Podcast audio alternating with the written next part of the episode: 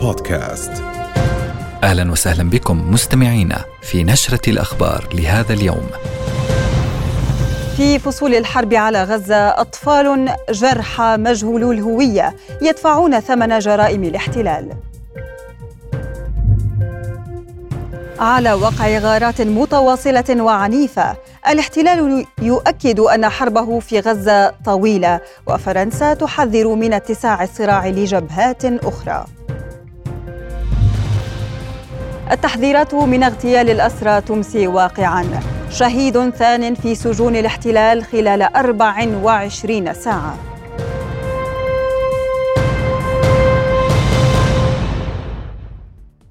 أهلاً بكم.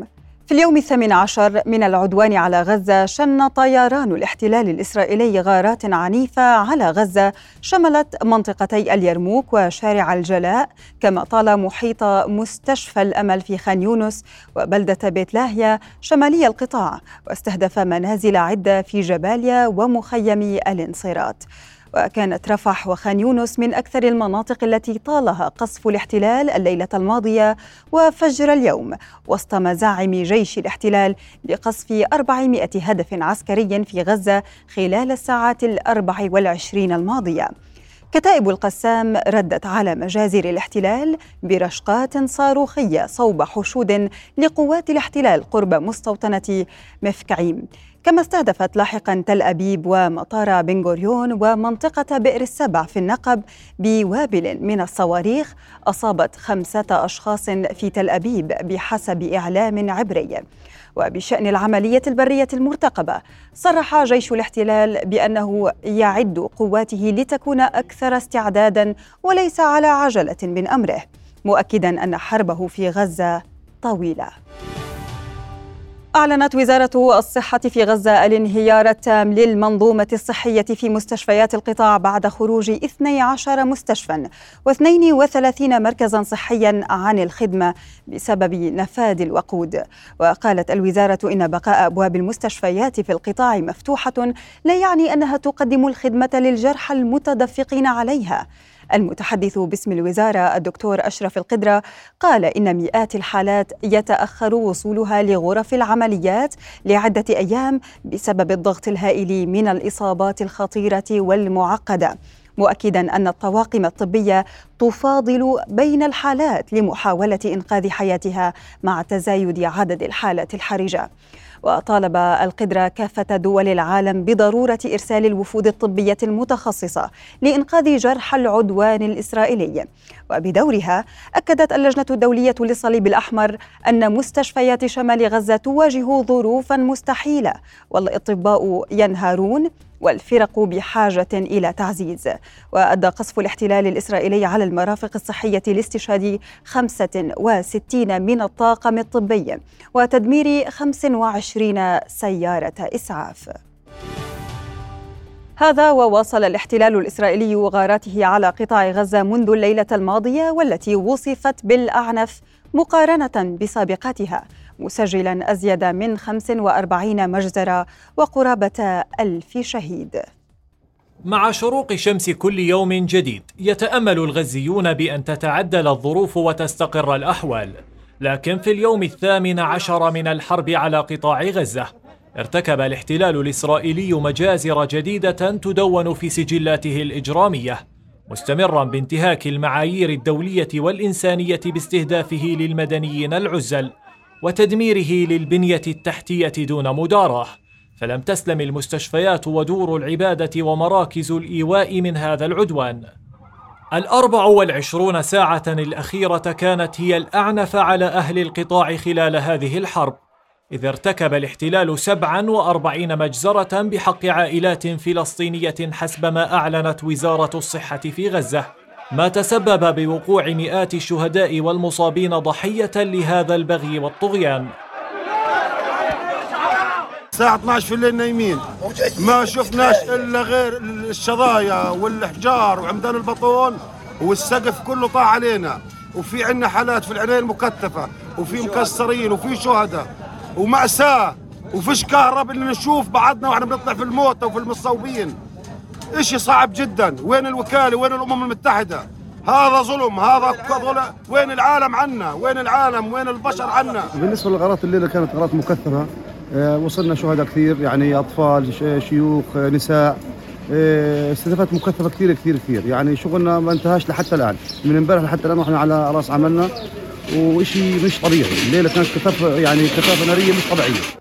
تتضاعف المصاعب وتزداد مع مرور كل يوم من أيام هذه الحرب، فرغم السماح بدخول المساعدات للتخفيف من وطأة المصاعب، تؤكد وكالة غوث وتشغيل اللاجئين الفلسطينيين أن حجم المساعدات التي دخلت حتى الآن هي نقطة في بحر الاحتياجات داخل القطاع، ما يطرح تساؤلات عديدة حول مستقبل الحياة فيه ومدى توفر أدنى متطلباتها.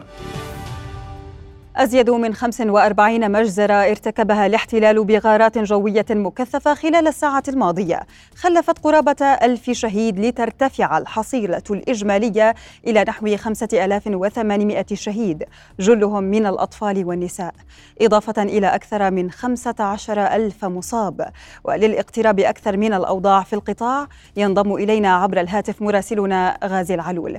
أهلا بك غازي. إذن قصف مستمر منذ الليلة الماضية، كيف تبدو غزة في الأثناء وماذا عن التطورات ميدانيا؟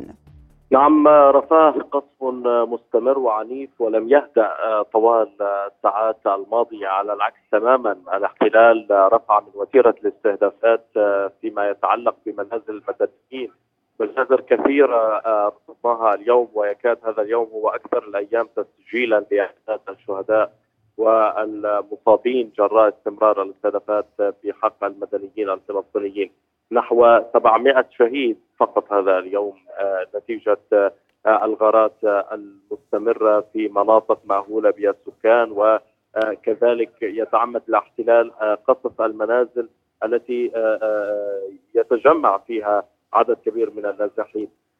أبرز هذه المجازر ما ارتكب بحق عائلة تسليم وعامر في خان يونس، حيث واحد وعشرين شهيدا استشهدوا جراء استهداف منزلهم، بالإضافة إلى عائلة مهلول في حي رضوان أيضا أكثر من سبعة عشر شهيدا سجلوا في هذه الأسرع. كذلك يمكن رصد بعض الاستهدافات المتعلقة بالمناطق الشرقية من محافظات قطاع غزة، حي الشجاعية كذلك في شمال القطاع، وهنا في الزنة وكذلك خزاعة وعبسان الكبيرة شرق خان يونس. كذلك البحرية وقوات البحرية الإسرائيلية تواصل رشق المناطق الغربية من دير البلح باستهدافات أو بقنابل وقذائف ضخمة وكبيرة.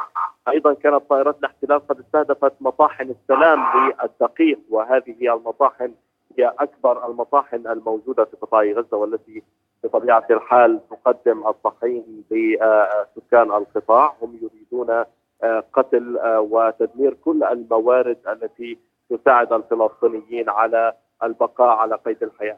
على كل حال الوضع الإنسانية هنا صعبة للغاية فيما يتعلق بأزمة الوقود. هناك مطالب حثيثة من قبل وزارة الصحة والأونور، وقبل قليل قالت بأن عملياتها ستتوقف غدا في حال لم يصل الوقود إلى قطاع غزة. كذلك وزارة الصحة حذرت من أن الساعات المقبلة ستكون كارثية، وأن مستشفياتها ستخرج عن الخدمة نتيجة عدم إدخال الوقود إلى قطاع غزة.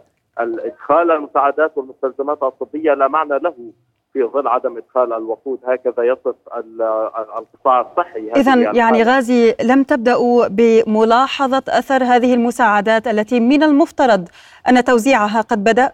رفاه بالمقارنة بأيام قبل الحرب، وهي أيام الحصار الذي استمر سبعة عشر عام، كان يدخل إلى قطاع غزة ما بين خمسمائة إلى ستمائة شاحنة يوميا محملة بالوقود، بالمواد الغذائية، بمستلزمات طبية وما إلى ذلك. اليوم خلال هذه الحرب المستمرة في يومها الثامن عشر فقط ما دخل أربعة وخمسين شاحنة، ولا يمكن أصلا يعني إطلاق مسمى شاحنة على هذه التي عبرت، لأن يعني ليست ممتلئة أولا، وتكاد تكون يعني تكون فارغة عفوا. وأيضا المستلزمات الطبية التي جاءت ووصلت إلى المستشفيات لا تلبي الاحتياج الضروري. هناك يعني إصابات في الحروق، في تهتك في العظام، تحتاج طبيعة علاجات مختلفة. كانت وزارة الصحة قد طالبت بضرورة معرفة نوع الأسلحة المستخدمة في هذه الحرب وإدخال الأدوية اللازمة لعلاج هذه الحروق الناجمة عن هذه الاستهدافات.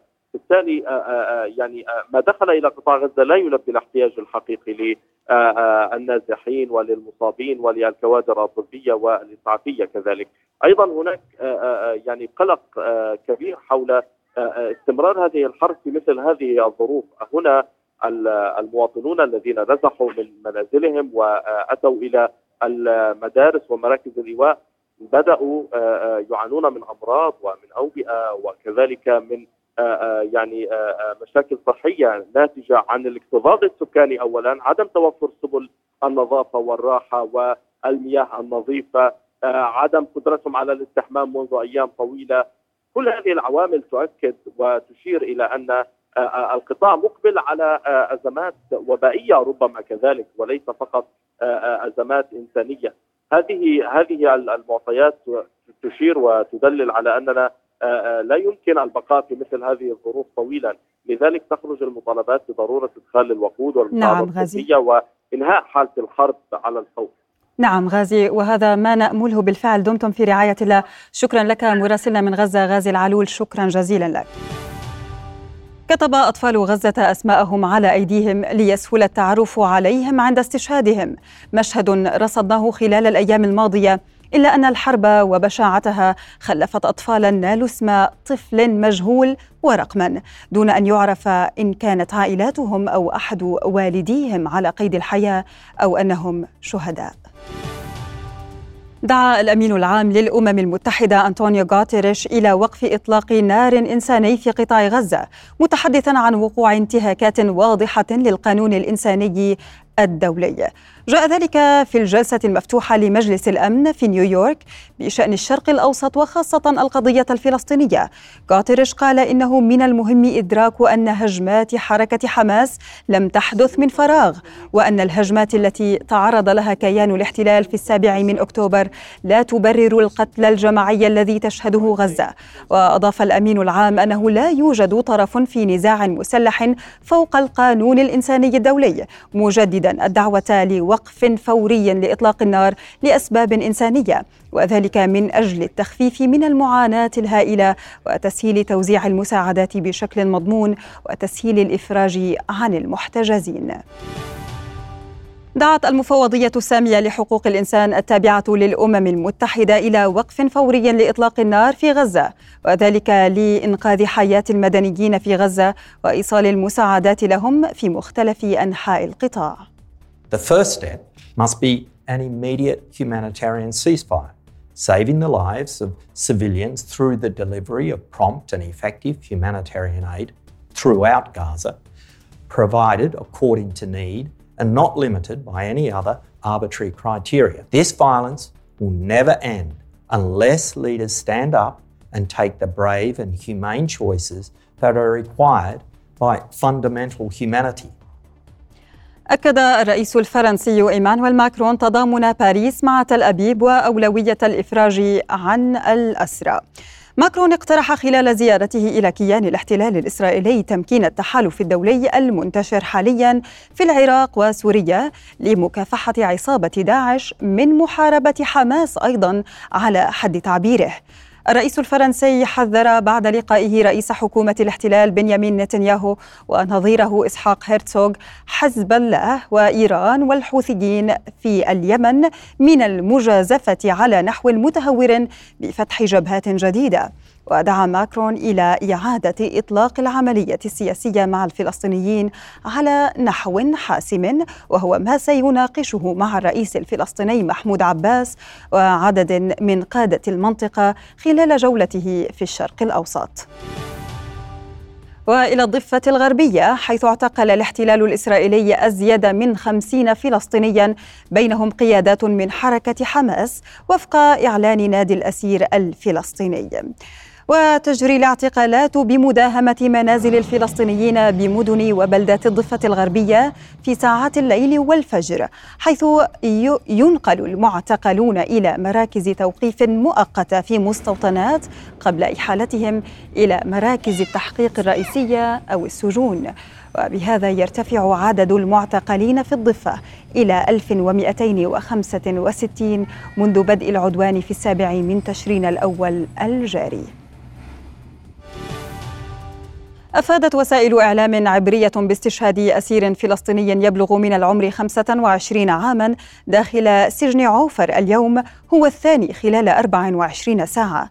ومنذ أيام حذرت هيئة شؤون الأسرى والمحررين من عمليات اغتيال الأسرى في سجون الاحتلال نتيجة التنكيل والضرب المتواصل بحقهم، وقد تحولت هذه التحذيرات إلى واقع. منذ لحظة استشهاد الأسير عمر دراغم الليلة الماضية، ومصلحة السجون تحاول تبرئة نفسها من مسؤولية اغتياله، إذ أعلنت عن تعرضه لنوبة قلبية حادة أدت لوفاته أثناء تلقيه العلاج، فيما تؤكد هيئة شؤون الأسرى والمحررين بأن رواية الاحتلال ستبقى محط شك، خاصة أن الشهيد عمر حضر بالأمس جلسة المحاكمة وكان بصحة جيدة وفق محاميه. هذا ما حذرنا منه، وكنا يعني لدينا تساورنا مخاوف استشهاد أي أحد من الأسرى نتيجة عمليات التعذيب وما يتعرض له الأسرى داخل السجون. بما يتعلق باستشهاد الأسير المعتقل الإداري عمر دراغمة، نحن نعلم عندما يخرج أي من الأسرى لمقابلة محامي أو للذهاب إلى أي مكان خارج حدود القسم يتعرض للضرب المبرح، وبالتالي نحن نحمل الاحتلال المسؤولية عن اغتيال الأسير عمر دراغمة. واستمراراً في إجراءاتها التعسفية والانتقامية، تمنع مصلحة السجون الأسرى من الأدوات الكهربائية والمياه الصالحة للشرب والطعام الكافي، عدا عن حرمان الأسرى من العلاج اللازم. بل وزادت من عمليات التنكيل الممنهج بالأسرى باقتحام الزنازين بشكل مستمر وتعذيب الأسرى بالضرب الهمجي، فيما تمنع كافة الأسرى من لقاء المحامين أو اللجنة الدولية للصليب الأحمر. هناك معيقات، يعني بعد أن أعلنت إسرائيل حالة الطوارئ تسير حتى المحاكم في إسرائيل بموجب أوامر عسكرية صادرة من القائد العسكري، وهناك متغيرات وتعديلات جرت على طبيعة تمديد اعتقال المعتقلين الجدد، حيث كان بالسابق على اليوم الثالث يعرض على محكمة، ومن ثم إذا كان لديهم نية بتحويل أي أسير للاعتقال الإداري يعطى فترة تمديد ل اثنتين وسبعين ساعة، أصبح التمديد لمدة ستة أيام. ذات الجرائم والانتهاكات يرتكبها الاحتلال بحق الأسيرات في سجن الدامون، مستغلا الحرب على قطاع غزة للتنكيل بهن. تعرضنا صباح اليوم للضرب والعزل والاختناق بالقنابل المسيلة للدموع بعد اقتحام قوة كبيرة من السجانين للزنازين، دون مراعاة وجود قاصرات ومريضات وكبيرات بالسن بالمعتقل. وتنضم إلينا في الأثناء مراسلتنا أسيل سليمان من رام الله. أهلا بك أسيل. ما هي أبرز الأصداء قبيل زيارة الرئيس الفرنسي إلى رام الله ولقائه الرئيس محمود عباس؟ قبل قليل انطلقت مسيرة غاضبة في شوارع مدينة رام الله، رافقتها مسيرات أخرى في الضفة الغربية أيضاً رافضة لزيارة الرئيس الفرنسي ماكرون إلى الضفة الغربية وبالتحديد إلى رام الله للقائه بالرئيس عباس كأول رئيس غربي يلتقي بالرئيس الفلسطيني خلال الحرب في مقر المقاطعة أي مقر الرئاسة كما هو معروف. خلال هذه المظاهرة يعني كانت هناك هتافات ترفض التدخل الأجنبي الداعم لإسرائيل أو لكيان الاحتلال من جهة، وأيضا يعني هتافات أخرى رافضة للموقف الفرنسي الداعم لكيان الاحتلال على مر القضية الفلسطينية وجميع يعني كل مواقف فرنسا هي بالفعل داعمة للقضية أو عفوا لكيان الاحتلال. من جهة أخرى تم حرق صور الرئيس الفرنسي ويعني الطلب والدعوة من الرئيس الفلسطيني عن طريق الهتاف طبعا باتخاذ موقف حاسم من هذا التدخل وعدم السماح لأطراف داعمة لكيان الاحتلال بأن يكون لها كلمة وموقف في رام الله وأيضا مما يجري في قطاع غزة، كون أن هذا الموقف كما هو معروف لن يخدم إلا مصالح الاحتلال، خاصة فيما يتعلق بموضوع الأسرى الصهاينة لدى حركة المقاومة الإسلامية حماس، وهو يعني أبرز لنقل ملف تم التركيز عليه في لقاء الرئيس الفرنسي ماكرون مع قادة كيان الاحتلال. نعم أسيل، أريد الآن أن أنتقل إلى ملف الأسرى الفلسطينيين لدى سجون الاحتلال؟ يعني هناك أنباء عن استشهاد أسير ثان رحمه الله، هل هناك أي معلومات أو مستجدات حول هويته؟ أي تفاصيل جديدة يمكنك إطلاعنا عليها؟ نعم، قبل قليل أعلن نادي الأسير الفلسطيني، وهو لربما الجهة الوحيدة التي تمكنت من تأكيد هوية هذا الأسير، وهو عرفات حمدان البالغ من العمر خمسة وعشرين عاما، وهو من قرية بيت سيرة قضاء رام الله. كما قال أو قالت إدارة سجون الاحتلال أنه شعر بوعكة صحية ثم نقل إلى عيادة السجن، وتم إعلان وفاته أو استشهاده طبعا في عيادة السجن، لكن هذه الرواية لا نصدقها بطبيعة الحال. الشهادات التي تصل لنادي الأسير وجميع المؤسسات المعنية بشؤون الأسرى تفيد بأن المعتقلون الجدد، طبعا الأسير عرفات حمدان معتقل منذ الثاني والعشرين من أكتوبر، أي قبل يعني أيام قليلة جداً، خلال عملية أو الهجمة الشرسة من الاعتقالات على الشبان في الضفة الغربية، وخاصة على كوادر حركة حماس والمنتمين إليها. نحن نتحدث هنا عن اغتيال بسبق إصرار وترصد. الأسرى يصلون الأسرى الجدد أو المعتقلون الجدد يصلون إلى السجون أصلا أطرافهم مكسرة، وجوههم مهشمة بجروح وبإصابات بالغة، بعضها بالرصاص الحي، بعضهم مختنقون مثل قنابل الغاز المسيل للدموع والغاز السام. أيضا يزجون بالزنازين دون الحصول على عناية أو رعاية أيا كان نوعها، رعاية طبية بالتأكيد. طبعا تجدر الإشارة إلى أن الأسير يوس عفوا الأسير عرفات حمدان هو الأسير الثاني خلال أقل من أربع وعشرين ساعة الذي يستشهد داخل السجون، بعد الأسير عمر دراغم البالغ من العمر ثمانية وخمسين عاما، والذي أيضا كان من ضمن الأسرى الذين اعتقلوا خلال فترة العدوان على قطاع غزة، أي منذ ثمانية عشر يوما. بعد هذا أو ما حدث بعد استشهاد الأسير الثاني الأسير عرفات حمدان، خرجت رسالة مهربة من سجن النقب، وهو لربما من أكثر السجون التي تتعرض للقمع حاليا من قبل إدارة السجون. خرجت رسالة مهربة من الأسرى تقول بأن الأسرى لن يسكتوا عما يحدث، وإذا زادت هذه الهجمة وإذا لم يحدث لم تتوقف عدوان إدارة السجون عليهم بهذا الشكل الوحشي سينتفضون. هذا تصريح خطير جدا من قبل الأسرى، لنكن واقعيين. الأسرى منذ بداية هذه الهجمة عليهم وهم لنقل يتصرفون يتصرفون بحكمة، لأنهم يعلمون أن أي رد فعل منهم وأي مقاومة مهما كان نوعها ضد إدارة السجون سيتعرضون للقتل المتعمد والممنهج، سيرتقي عشرات الشهداء.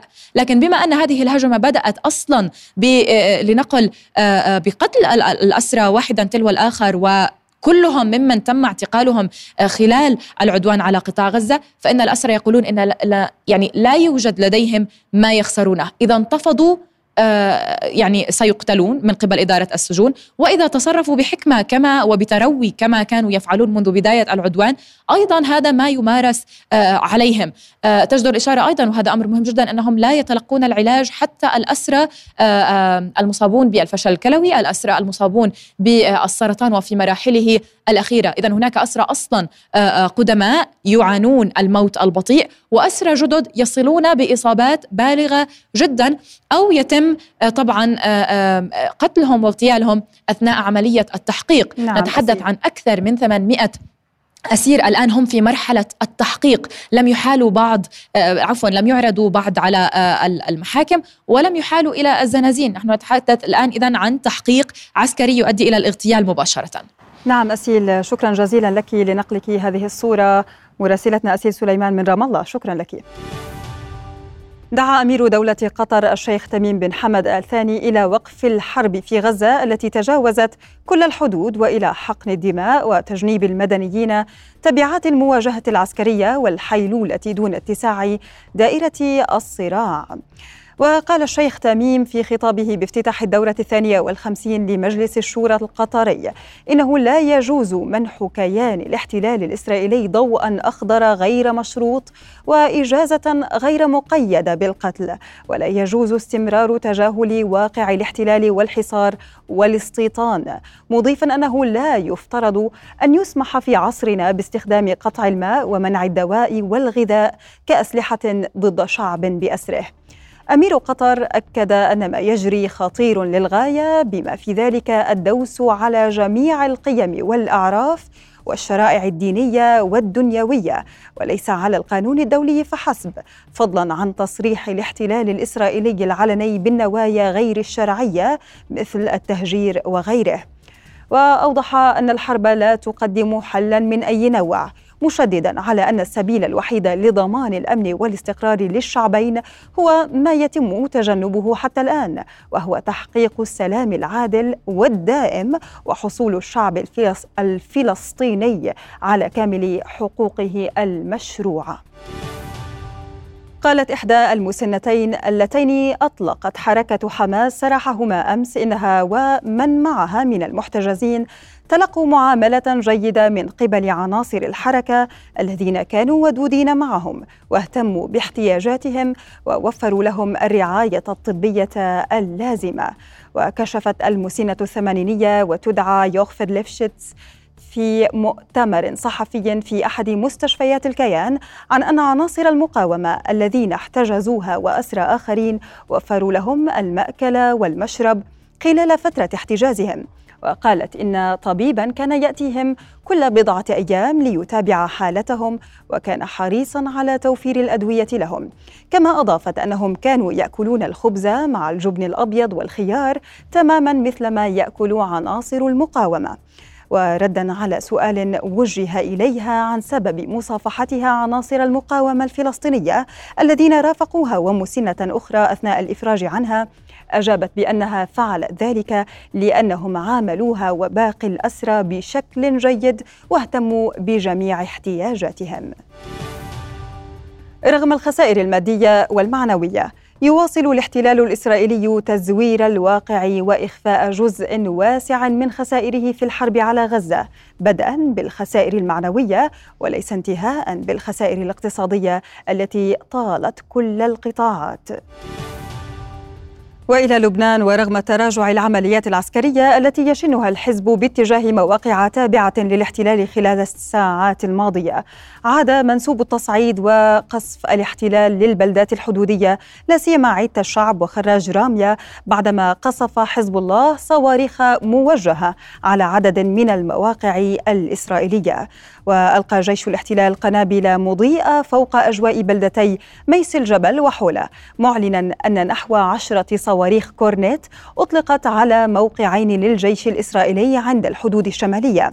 هذا ودخلت قافلة للصليب الأحمر بالتعاون مع الجيش اللبناني وقوات اليونيفيل إلى تلال كفرشوبة لنقل شهيد وثلاثة جرحى لحزب الله الذي نعى ستة شهداء اليوم، ليرتفع عدد شهدائه الذين سقطوا منذ بداية العمليات إلى خمسة وثلاثين. بموازاة التطورات الميدانية، أكد رئيس حكومة تصريف الأعمال نجيب ميقاتي في زيارة مفاجئة لجنوب لبنان احترام بلاده لقرارات الشرعية الدولية والالتزام بتطبيق قرار مجلس الأمن الدولي الرقم ألف وسبعمائة وواحد. ومن الجدير بالذكر أن شبكة السي إن إن تجري في هذه الأثناء مقابلة مع جلالة الملكة رانيا للحديث حول الأوضاع الراهنة، وبالطبع يمكنكم الاطلاع على تفاصيل هذه المقابلة في أو على منصات رؤيا الإخبارية. أما الآن للمزيد تنضم إلينا عبر الهاتف من بيروت مراسلتنا جوانا نصر الدين. أهلا بك جوانا.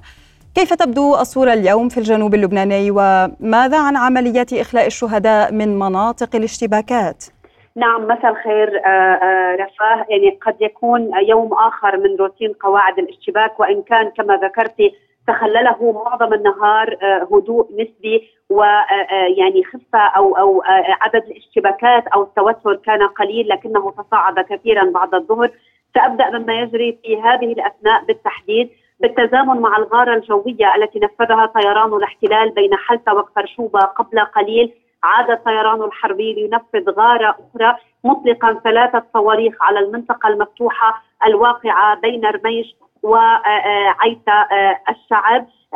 اللافت كان بما جرى بعد الظهر هو أن الاحتلال استهدف منازل مدنيين في عيتا الشعب بقذائف مدفعية أطلقتها مرابد العدو، دون وقوع إصابات، ولكن تعرضت عيسى الشعب لقصف عنيف، وذلك بعد هجوم حزب الله على مواقع إسرائيلية بعدة صواريخ وإصابتها بدقة وإيقاع عدد من القتلى والجرحى بداخلها. يمكن اختصار العمليات اليوم بثلاث عمليات قام بها حزب الله على مواقع إسرائيلية مقابل غارات إسرائيلية على أطراف حلفة، وهجومين بالمسيرات، وقصف على أطراف بلدات جنوبية انطلقت منها هجمات عناصر الحزب. أما بمخص عملية إخلاء الشهداء، الاحتلال كان أعلن بالأمس عن استهداف خلية لحزب الله وأكثر من خلية. معلومات خاصة لرؤيا تقول أن عملية إخلاء الشهيد والجريح اليوم كانت بدأت يوم أمس، ولكن كان هناك انتظار لتحديد ساعة الصفر وعطاء الموافقة من قبل قوات اليونيفيل بعد أخذ هدنة نسبية، وكي لا يتعرض فريق الصليب الأحمر وفريق الدفاع المدني للخطر.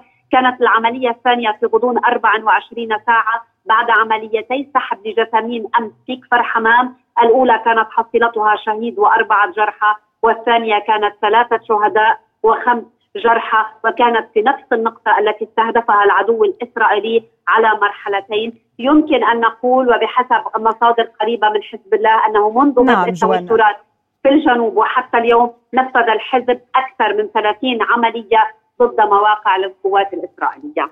شكرا جزيلا لك مراسلتنا من لبنان جوانا نصر الدين، شكرا لك. نكون بهذا قد وصلنا إلى ختام هذه النشرة، دمتم في أمان الله.